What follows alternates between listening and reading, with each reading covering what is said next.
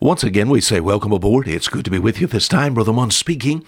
Our program here called A Fisherman's Five Minute Look at the Book. Thank you for just being there. Hey, being a part of our, well, we think about the the listening audience from the stations that God has blessed us and allowed us to be on. By the way, uh, thank you, folk that work at the station, for putting our program on. Thank you for being a friend to old Fisher Munn. Uh, one day, Amen. We'll sort of share and share alike. I'm glad to be co laborers with many people, especially uh, we think about the opportunity that we have to use the tool of radio. In the book of John, John chapter 20, found a fishy passage. That would relate to me, would it not? I do not spend all of my time talking about fishing in the Bible. I do not do that. Some people say, Brother Mon, you got water on the brain. no, I do not. I very seldom, if you will, if you just listen uh, week after week, very seldom will we ever talk about what I'm even talking about this week. But I do enjoy this because it's a part of my life. We have our Savior now. He appears to some old fishermen. They go out and fish. They catch nothing. He provides for them a fish are oh, some fish. In fact, 153 of them to be exact. And then you know what he does for these tired, wore out old fishermen? He makes them a breakfast. My friend, I don't know if I've seen him anywhere in the New Testament doing this ever before. But yet to these fishermen, he says this in verse 12 Jesus saith unto them, Come and dine. You may feast at Jesus' table all the time. For these tired, hungry, wore out commercial fishermen, he provides for them a meal. I'm so thankful that I can read this in the Bible, which helps me to understand the Lord Jesus Christ. Yes, His grace is sufficient. We think about the spiritual realm of what God can do, and we think about salvation, but God is also interested in temporal things. Surely His grace is sufficient, but His food is also sufficient. And He gives the invitation. Jesus has the table spread where the saints of God are fed. He invites his chosen people come and dine. Who did he invite?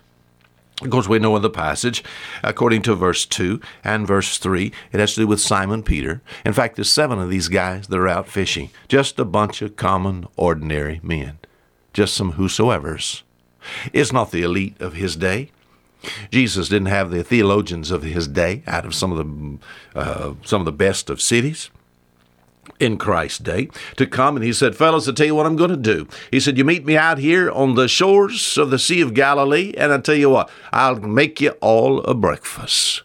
Uh, no, this is not the theologians nor the elite of his day. This is no political agenda. You know how sometimes some of the politicians will get together and of course, to be able to, you know, forward what they're trying to do or their beliefs or what they're trying to get enacted or, or to put into law, you know, they'll have this big dinner and it's so much a plate. Jesus didn't do that. What, what, what's he doing? Just some common, ordinary men. What's the invitation to do? The invitation is to come to eat. I like that. How about that? You said, Brother Mon, get serious. I like that. I love, I love to eat. These men are cold and they're wet and they're hungry. That's the condition. They've worked all night. You cannot, um, I, I, you know, unless you could be in my shoes. Now, I've done this before. I have worked into the in the sea all night long, and sometimes all during the night, maybe being up all night long. Then, right at the break of day, my friend. Something happens to the old tummy. You know, right at the break of the day, with the the smell of the salt air and the morning, we think about the dew as it's laying on the ground. that The air is so humid, you know, and to actually sit down and have a breakfast, you know, yeah, it's uh, honestly, it's just out of this world. A good breakfast, a good Bible breakfast is bread and fish. And according to Luke chapter 21, maybe even also uh, the honeycomb. But uh, I think about Jesus' table. Uh, yes, He's not only interested, my friend, in just taking and, yes, feeding these men physically, but he also wants them to take and understand his work. He's going to commission these men. In fact, he's going to give Simon Peter a commission here. We'll just look at tomorrow.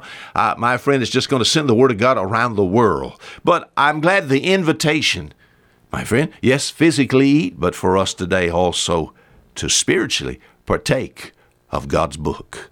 Come and dine. the invitation from the Master. Until tomorrow, Fisher Munn saying goodbye.